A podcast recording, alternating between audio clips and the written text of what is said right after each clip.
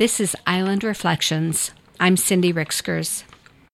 Mary has suspended the memoir writing workshop that I was devoting my Tuesday writing to in order to finish another book. So I'm going to give it up for a while too. It's spring, after all. There is much to do.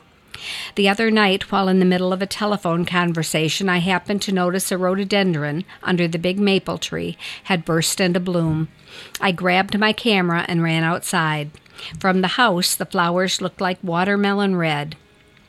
On camera, they are a milder color. Still, it was worth the trip. This time of year, when mosquitoes are in a biting frenzy, no-see-ums and other biting gnats and flies abound, and a tick has been known to find its way from tall grass to tender skin, a trip outside has to be worth it. I make my way from home to car and back again without a pause. If I plan to stay longer in the out of doors, I prepare for it. First, a good spray around my ankles of tick repellent, then an all over spray of a good DEET based insect repellent. I spritz my hands next with a milder, oily concoction and rub it onto my face, around my ears, and into my scalp. It, if it is a very bad day for bugs, I may add a head net.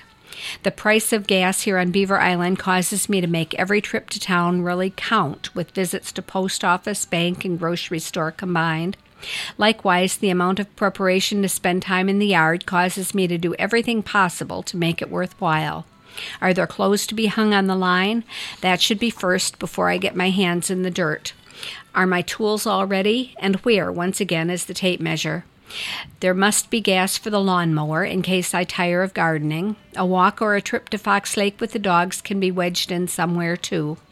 Once I'm inside, showered and changed, trips outside are rare. It has to be for something really special. A few days ago, I decided after dark that I was in the mood for a rhubarb crisp. Nothing else would satisfy. I had all the ingredients on hand except for the rhubarb, which was growing in the backyard just behind my garden spot. I was clean and in my pajamas. I didn't want to cover myself again in insect repelling chemicals. I just made a run for it. My big dog Darla came along for the adventure. We blasted across the yard to the rhubarb patch, my arms flailing to shoo the bugs away.